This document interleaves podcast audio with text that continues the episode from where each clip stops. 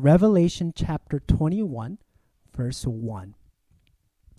Then I saw a new heaven and a new earth. For the first heaven and the first earth had passed away, and the sea was no more. And I saw the holy city, New Jerusalem, coming down out of heaven from God, prepared as a bride, adorned for her husband. And I heard a loud voice from the throne saying, Behold, the dwelling place of God is with man. He will dwell with them, and they will be with his people. And God himself will be with them as their God. He will wipe away every tear from their eyes, and death shall be no more. Neither shall there be mourning, nor crying, nor pain any more, for the former things have passed away. Let's skip down to verse 22. And I saw no temple in the city, for its temple is the Lord God, the Almighty, and the Lamb. And the city has no need of sun or moon to shine on it, for the glory of God gives it light and its lamp is the Lamb. By its light will the nations walk, and the kings of the earth will bring their glory into it, and its gates will never be shut by day, and there will be no night there. They will bring into it the glory and the honor of the nations. But nothing unclean will ever enter it, nor anyone who does what is detestable or false, but only those who are written in the Lamb's book of life. Let's read the following five verses, chapter 22. And then the angel showed me the river of the water of life, bright as crystal, flowing from the throne of God and of the Lamb through the middle of the street of the city. Also, on either side of the river, the tree of life, with its twelve kinds of fruit, yielding its fruit each month. The leaves of the tree were for the healing of the nations. No longer will there be anything accursed, but the throne of God and the Lamb will be in it, and his servants will worship him. They will see his face, and his name will be on their foreheads, and night will be no more. They will need no light of lamp or sun, for the Lord God will be their light, and they will reign forever and ever. Good morning. My name is Bill Smith. I'm one of the pastors here at Renewal Mainline. I'd like to add my welcome to you this morning, whether you are a long term member of Renewal or if this is your first time visiting with us. We are really glad that you chose to celebrate Easter with us this morning. Now, obviously, the point of Easter is that it's the resurrection of Christ. It points us forward to not only think about his resurrection, but also what's coming in the future for us the life after death. It's very hard, however, to talk about life after death in the West because you first have to talk about death, and that's not something that we really like to do. You've probably heard Benjamin Franklin's adage that there are two unavoidable realities in life there's death and there's taxes. And I would bet an awful lot, actually, I'd probably bet everything that I have, that you have spent far more time thinking and talking about taxes than you've ever spent thinking and talking about death. And part of that is because you live in the modern world. We don't talk about death. We don't think about it. We don't bring it up in our conversations. We've pushed it to the side, both physically and philosophically, so it's just not part of our world. We push it aside physically. We don't see it. We go to the supermarket, and what do we find? We find meat that's wrapped up behind cellophane wrappers, very tidy, very pretty, very neat, and we don't even think about where that meat came from. We don't see the reality of death when people approach the later stages of their life. Typically, they're no longer living at home with us, but they are moved into a nursing home or even to a, a hospice. We don't see the reality of death. We don't see this reality that is more certain than taxes because we've pushed it out of our world physically. When it does intrude physically, we then push it away philosophically. We tell each other, oh, it's just a natural part of the life cycle. Disney did this brilliantly in The Lion King. They talked about it as being the circle of life. And if you saw that movie, you may remember how the young lion cub Simba wants to know how is it that everything can be in balance? That's what his father's been telling him. But Simba's curious how can everything be in balance when we, the lions, eat the antelopes? Kind of looks like we're on the top of the food chain. His father Mufasa responds, Yes, Simba, but let me explain. When we die, we lions. When we die, our bodies become the grass and the antelopes eat the grass. And so we are all connected in this great circle of life. In other words, Mufasa is saying to his son, Death is no big deal. Just something normal, something to be explained away, something to be handled philosophically, nothing to worry about. As modern people, we've worked very hard to banish death from life. And now we find ourselves in a very curious historical moment when death keeps intruding, when we can't avoid it any longer. This virus that's been running throughout the globe has taken death from the periphery and put it right at the center so that it's one of the things that we are constantly aware of. We talk about it, we read about it, we spend time thinking about it. And suddenly we've discovered that death is no longer as abstract as it once was. It doesn't seem as inconsequential. It's fair to say, as a society, we're terrified of catching this virus. Now, why is that? Why don't we just shrug that off? Why don't we just say, yeah, you know, circle of life.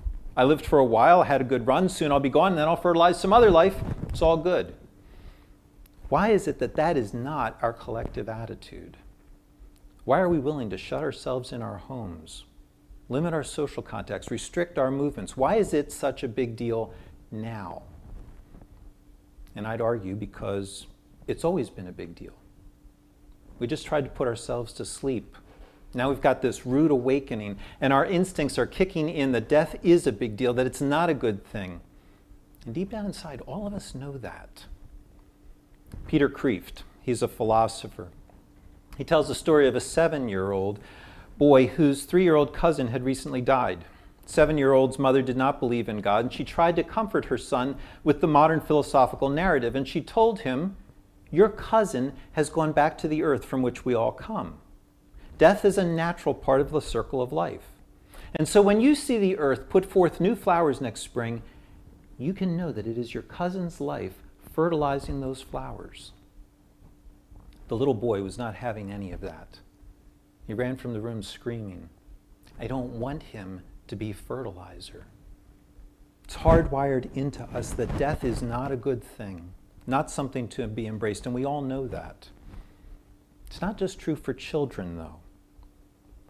Dylan Thomas was a poet in the middle of the last uh, century, and he wrote a poem where he urged all kinds of people, not just children, but he urged all kinds of people, people that he talked about as wise men, good men, wild men, he urged them not to give in to dying easily poem is called Do Not Go Gentle into That Good Night.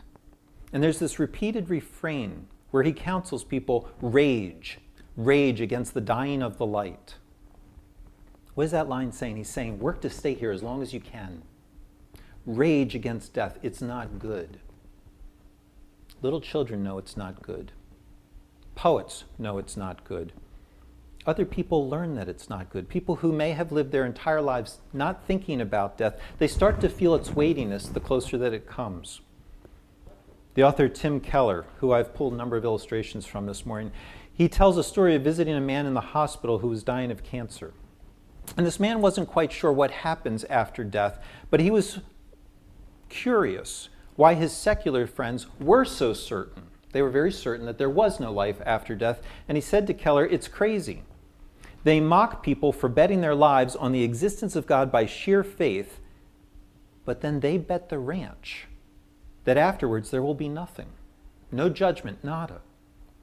he got right to the heart of the problem. Why we want so badly to avoid seeing death or thinking about it. It's not just that it's unnatural. We all know that. It's not good to be separated from the people that we love. That's instinctive.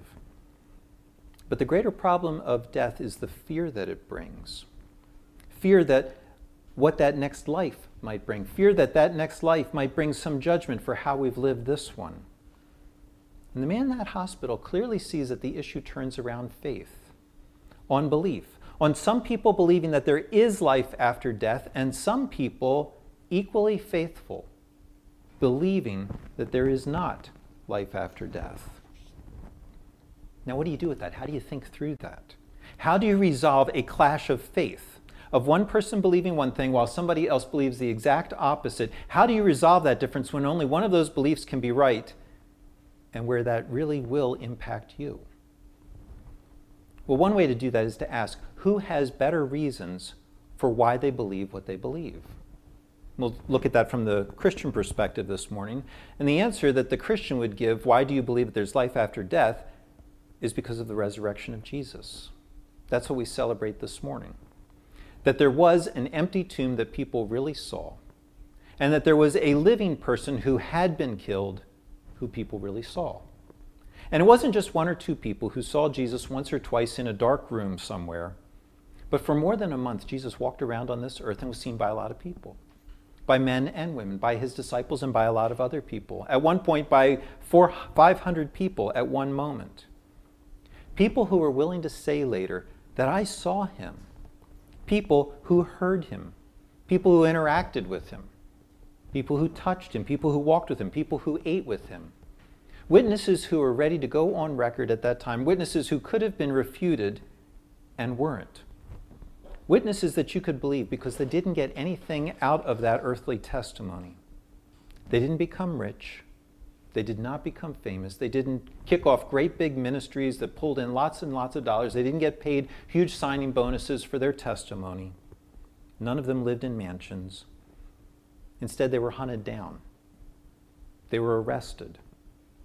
And they stuck to their story every single time, despite being brutally beaten and tortured. History records that nearly every one of Jesus' apostles died in horrible ways because they would not back down and they would not stop saying, Jesus is alive and I saw him. Now, if you think about that testimony, there's really only three ways of understanding it. Either one, they were lying, they were deceitful, or number two, they were deceived, they believed something that wasn't true, or number three, they were truthful. If you take each one of those, you start to realize there's only one left. Think about uh, it. it, it think about the position, well, they, they were lying, they made it up. Well, it doesn't make sense given what happened to them.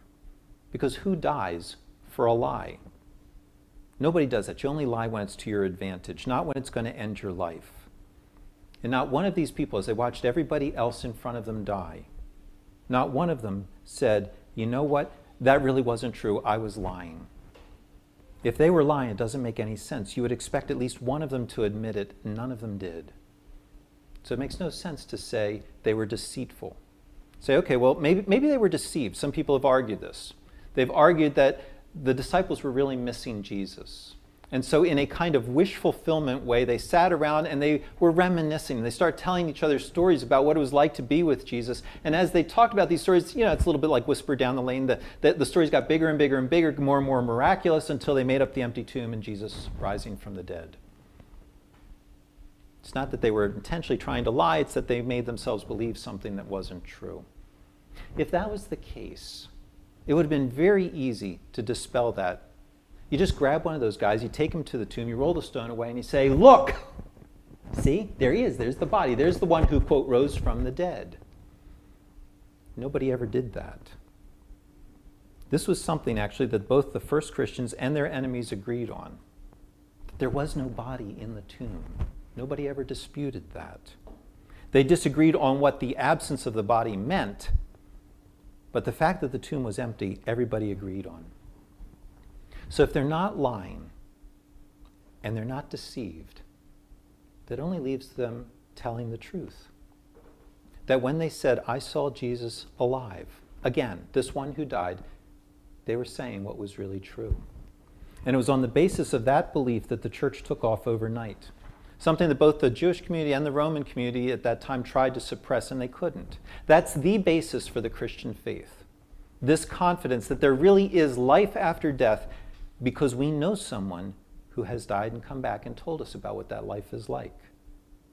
How do you go about deciding if that belief is credible or not? You ask questions, you get answers, you weigh the answers.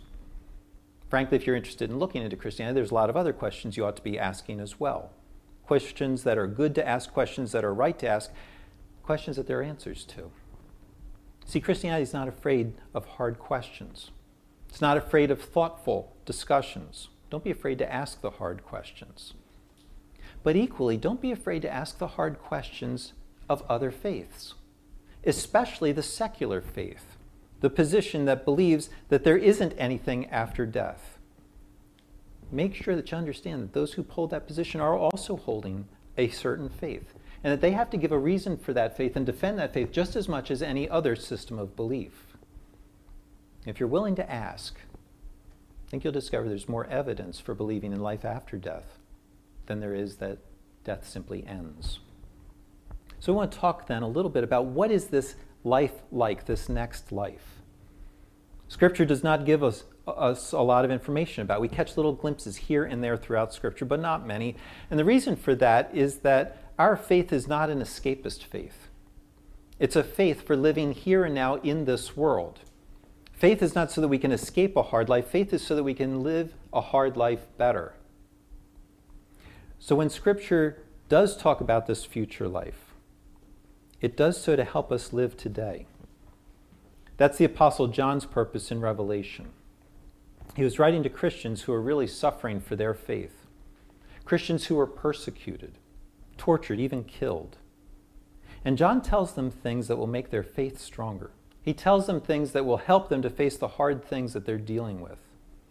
One of the things that he thinks is absolutely necessary at the end of his book is to tell them there's a next life coming. I want to help you understand a little bit about what this next life is like. Now, John packs so much into this short passage. He pulls together phrases and themes from the Old Testament, there's no way to cover it all. I'm going to summarize it under five quick headings that we'll go through. So, heading number one God is making everything new. In verse 1, John sees a new heaven and a new earth. For the first heaven and the first earth had passed away. The earth that we're used to, the current heaven, they have to be replaced if this next life is going to be any good. Now, why is that? It's because both this present heaven and this present earth have had the taint of sin and evil in them. In heaven earlier, some of the angels rebelled against God. On earth, all of humanity has sinned. Heaven and earth now have been marred by sin. And it's not enough just to rescue people now and go on with life as though it, uh, everything was fine. Why is that? Because you always have then the reminder of something that wasn't right. And you're always going to have some sense of what the effects are of what sin and evil had done. If you want to get a picture of that, think about our present situation. Think about what it'll mean when the COVID virus is finally no more, when there's a vaccine, when we can move around freely. Even at that moment, its impact will still be felt. Some of us will have been sick, and we'll remember that. Some of us will have lost people who are close to us. We'll still be grieving that. The economy likely be depressed, investments hammered, jobs lost. When someone from the future comes and thinks about this time, they'll refer to it as the COVID 19 time, just like we look at other plagues down through the centuries and focus on them. And all of those reminders are going to be there even after we've been set free from our homes. And people will then live with the fear and the insecurity of that. Even if you've been vaccinated, you wonder, well, is, is, the, is it really going to help? Is it really going to do something? Will there be another wave? Will there be another virus that I'm not vaccinated for? It'd be very similar to the way that people who lived through the Great Depression were never the same afterward. I don't know if you've ever had the privilege of speaking to one of them, but that severe deprivation left an imprint on their minds, left a, a way of thinking about the world and a way of living about the world that never went away. Now, take one of those small little moments of evil, the virus, the Great Depression and expand that so that you're including all the aspects of sin and evil, all of the wars, all of the plagues, all of the injustices that have happened on this earth, and you realize they've all left a mark. Or you can think about your own self and about how you've been mistreated over the years and how each one of those mistreatments has left a mark. And you realize that there is no way to fully live a free life as long as those reminders are still around. God knows that, and that's why He's planning to make everything new. And notice here, it's a very physical newness. The holy city, verse 2, the New Jerusalem, comes down out of heaven from God. Now, to understand that, you have to realize that the book of Revelation is a book of word pictures. It's a book of symbols that point to even deeper meanings than the thing itself. So, as you're hearing that, you can't imagine this actual city floating down through the clouds.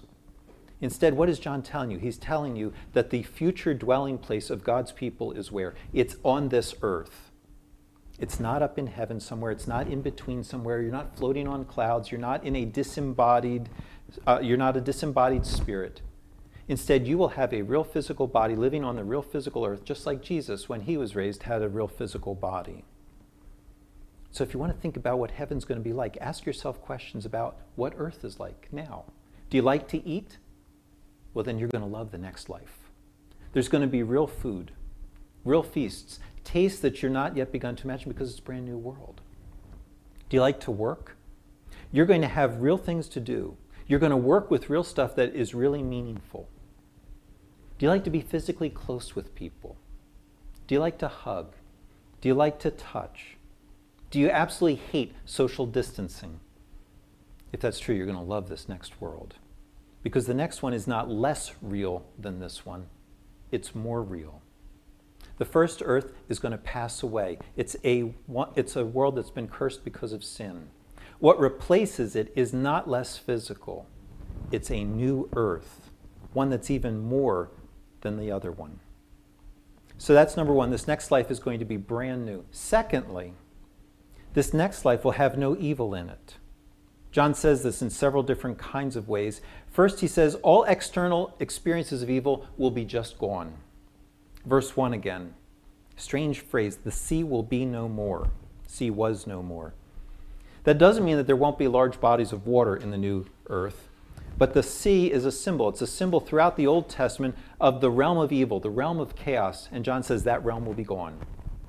Verse 4 death will be no more, pain will be no more.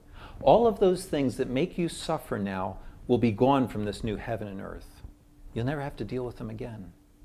All external evil will be gone, and all internal evil will be gone.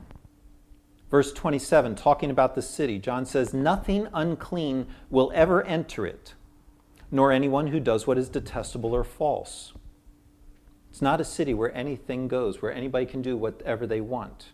It's a city where only what is good and right is done. And if you're there in that city, by definition, you're only going to do what is good and right because you won't be unclean. Nor, chapter 22, verse 3, will you be accursed. This current world is cursed, it's broken. The next one will not be. And again, if you're there in the city, by definition, you bring no curse with you, and no curse rests upon you. It's a world without evil. It's a world without sin. It's a world where nothing will ever interrupt your relationship with God again. Nothing will ever get in between you and God. And because there's nothing to get in between you and God, there will be nothing that gets in between you and each other. So, first, it's a new world. Secondly, it's without evil. Third, it's a world of wholesome relationships, of healthy community. What do you see coming down to this new earth? Chapter 21, verse 2 it's the New Jerusalem. It's a city, a city that holds God's people, and it's a huge city. If you keep reading through the rest of chapter 21, someone goes out and measures the city. It's actually a, a bit of a cube, and on each side it is roughly 1,400 miles long. That would be roughly the distance between New York and Miami. Huge city, which it would have to be because we've been told earlier in the book of Revelation, chapter 7, that God's people form a huge multitude that nobody can number.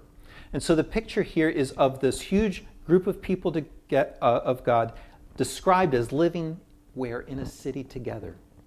Again, it's a picture, a picture of being in close proximity to each other, communally. They see each other daily, they interact with each other. And there's a sense of healthiness to this interaction, goodness to it. Chapter 21, verse 25 The gates of the city will never be shut by day, and there will be no night there. Which is another way of saying what? The, the gates are always open. The city feels secure. It doesn't need to protect itself. It has no enemies. It only has friends, and it feels friendly toward those friends. No one takes advantage of each other. No one's afraid of being taken advantage of. Now, can you imagine what it'd be like to live in that kind of a city? You're surrounded by people that you know, you're surrounded by people that you like, surrounded by people that you feel safe with. So safe that you never have to close your gates, you never have to lock your door at night. You never have even an idea of what a lock is. They don't make locks there. Why? What would be the point of having a lock? It's a new world without evil, full of secure relationships. And fourth, it's a world that gives you everything that you will need in order to live there. Chapter 22, verses 1 to 2, talk about this river of life that's running through the middle of the city talk about the tree of life that's planted on both sides, you start to get the idea that this tree is actually a species. Tree of life planted on both sides that provides food and health for everyone. Again, think in pictures here. It's a picture of abundance, a picture of life. Now, the tree of life, that's obvious. That's what we lost back in the Garden of Eden. The tree whose fruit would mean that we would live eternally. But what is this river of life? For that, you have to go back into the Old Testament and read in the prophet Ezekiel. In chapter 47, he's also talking about the next life, this future restoration. And in chapter 47, he describes a future temple. And there's a curious thing about this temple there's a stream of water that comes out of it. Now, it just starts out as a trickle, but if you go a little ways down, it turns itself into a stream. And it's a stream that's about ankle deep. And if you keep following that stream down, it gets to your knees. And if you keep going down a little bit further, now that stream is a river, it's up to your waist. And just a little bit further, and it's a stream, a river that you can swim in. But it's not just a little river, it's a river that is so large, no one can swim across that river. And this river that starts out as a trickle runs through the wilderness down to the Dead Sea. It's about 20 miles away. And what's happening down there? The Dead Sea is called dead because nothing lives in it. It's in a depression in the ground so that water only runs into it, not back out of it. And when the water runs into it, it picks up all the minerals along the way and deposits them in the Dead Sea. And so the salinity content of the Dead Sea is huge. Its salt content normally runs about the, the 35% range. As a comparison, normal seawater is about 3.5%. Means that the salt content of the Dead Sea is 10 times what fish can live in. Nothing lives in this. And nothing can because there's no way for that water to ever actually start to uh, leave and to drain the salt content out. And God says all that's going to change. Because when this river comes from the temple and it empties into the Dead Sea, Ezekiel tells us that it transforms the sea, does not bring more salt, it actually desalinates the sea so that swarms of fish of many kinds now abound there. It's another word picture. This river of life that you find in Ezekiel, that now shows up here in Revelation, is talking about the transforming power of God that can take what is dead and bring it to life. That can take you, who are dead in your trespasses and sins, who had absolutely no hope of this kind of spiritual life, and bring you to life. Not only does it bring life, it then nourishes that life so that it lasts forever. This is the world that's coming. It's completely new, without any trace of sin or evil, filled with healthy relationships because it's filled with transformed people who literally will live forever. And none of that is the best part. The best part is the God who's woven throughout this section, the God who is the mover behind everything that's happening, the God who makes all things new, the God who brings his people into this new world the God who wipes away their tears, who takes away everything that makes them cry, the one who brings endless security to them, the one who transforms them and provides them. He does all of that so that he can give them something even better. It's so that he can give them himself. Chapter 21, verse 3 it's so that he can now live with them. Verse 22, so that they will see the full strength of his glory. Chapter 22, verse 5, so that they'll reign with him forever and ever. He does two things there that you can speak about either negatively or positively. Negatively, he's taken away everything from the next life that would keep you from him. Positively, he's given you everything that you need in order to be with him. So that what? So that chapter 22, verse 4, they will see his face. They'll see his face. This is something that God's people have wanted all the way back to the time before Moses brought the Israelites out of Egypt.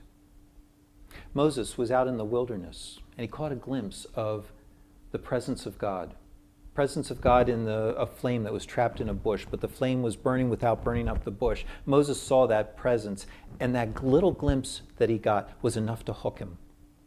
And he wanted more. He was never satisfied. He asked God later to show him God's glory, and God told him, this is Exodus 33 I will cause all my goodness to pass in front of you, but you cannot see my face, for no one may see me and live. No one can see me and live. Moses had to be satisfied with that, and you don't.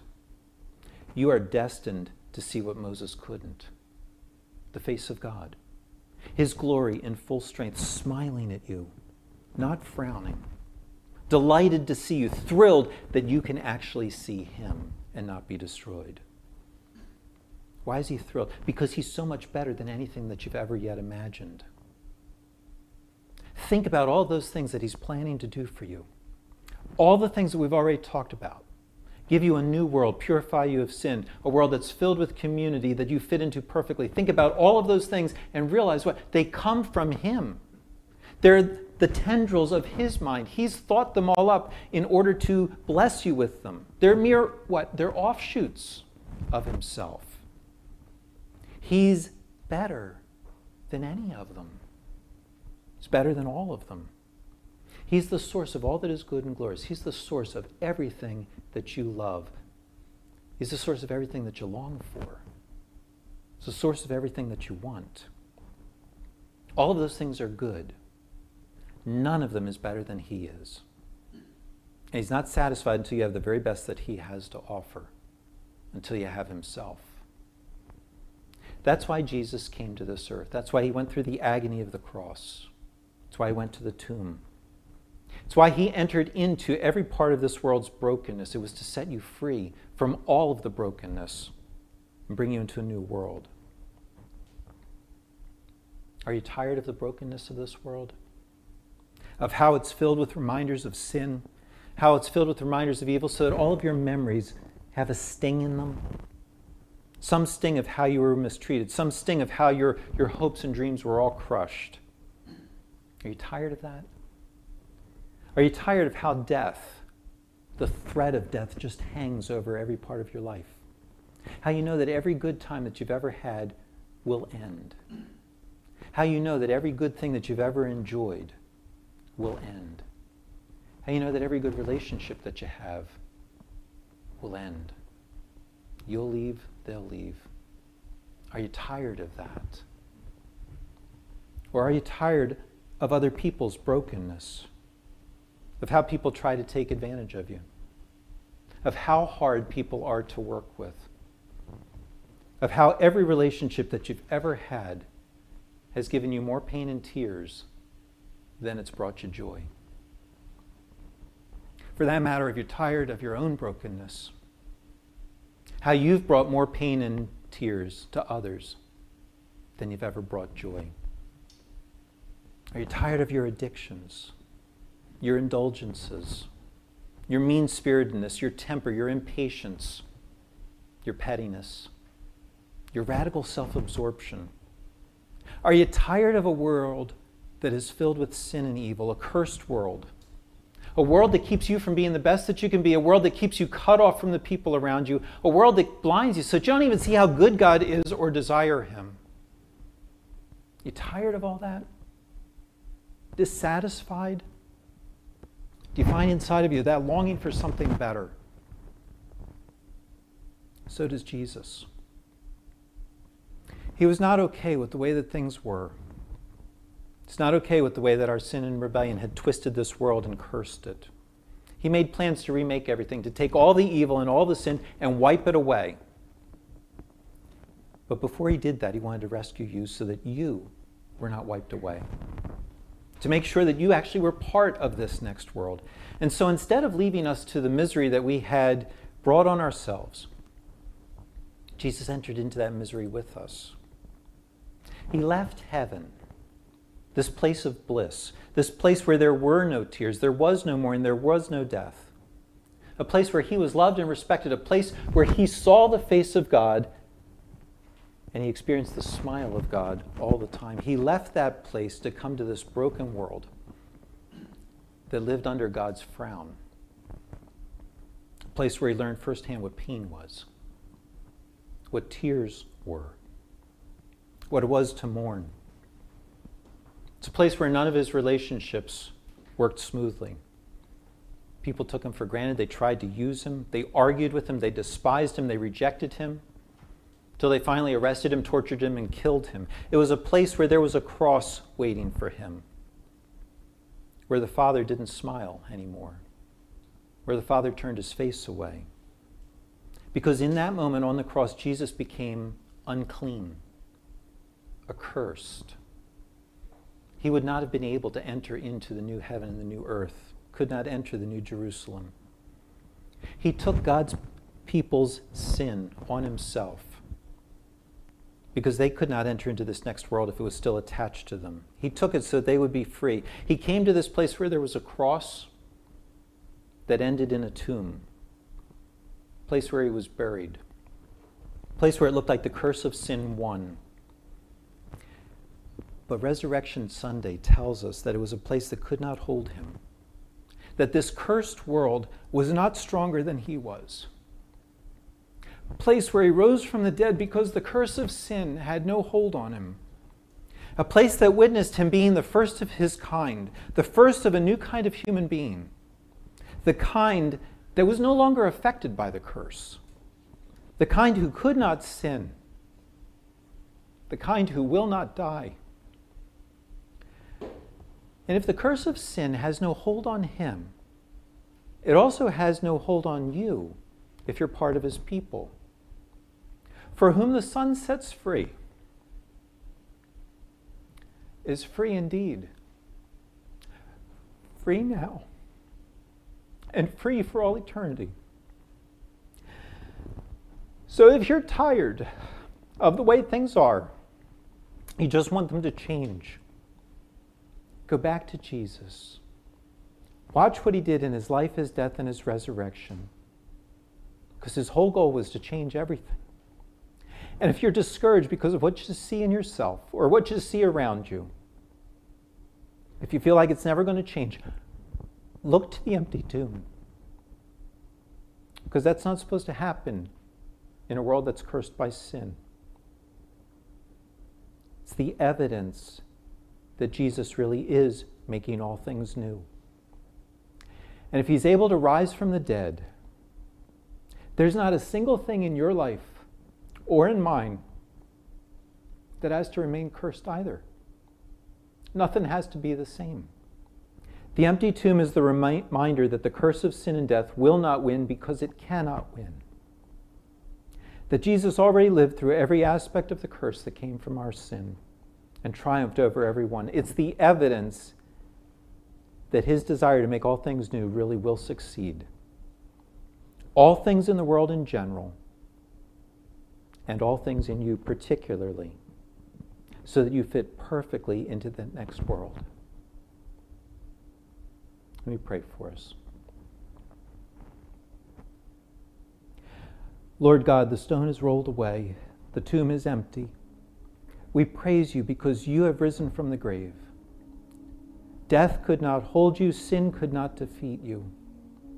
And Lord, that gives us hope today. I pray for my brothers and sisters Lord, that you would give them hope. Hope that wherever they've been this week, whatever they've thought, the kinds of things that they've felt, that that would not be stuff that consumes them. Lord, that they would bring that to you, that they would confess their sins and know that you will free them from the curse of sin and death, just like you have been set free yourself. Lord God, set us free now to praise you together, thankful for what you've done. In Jesus' name, amen.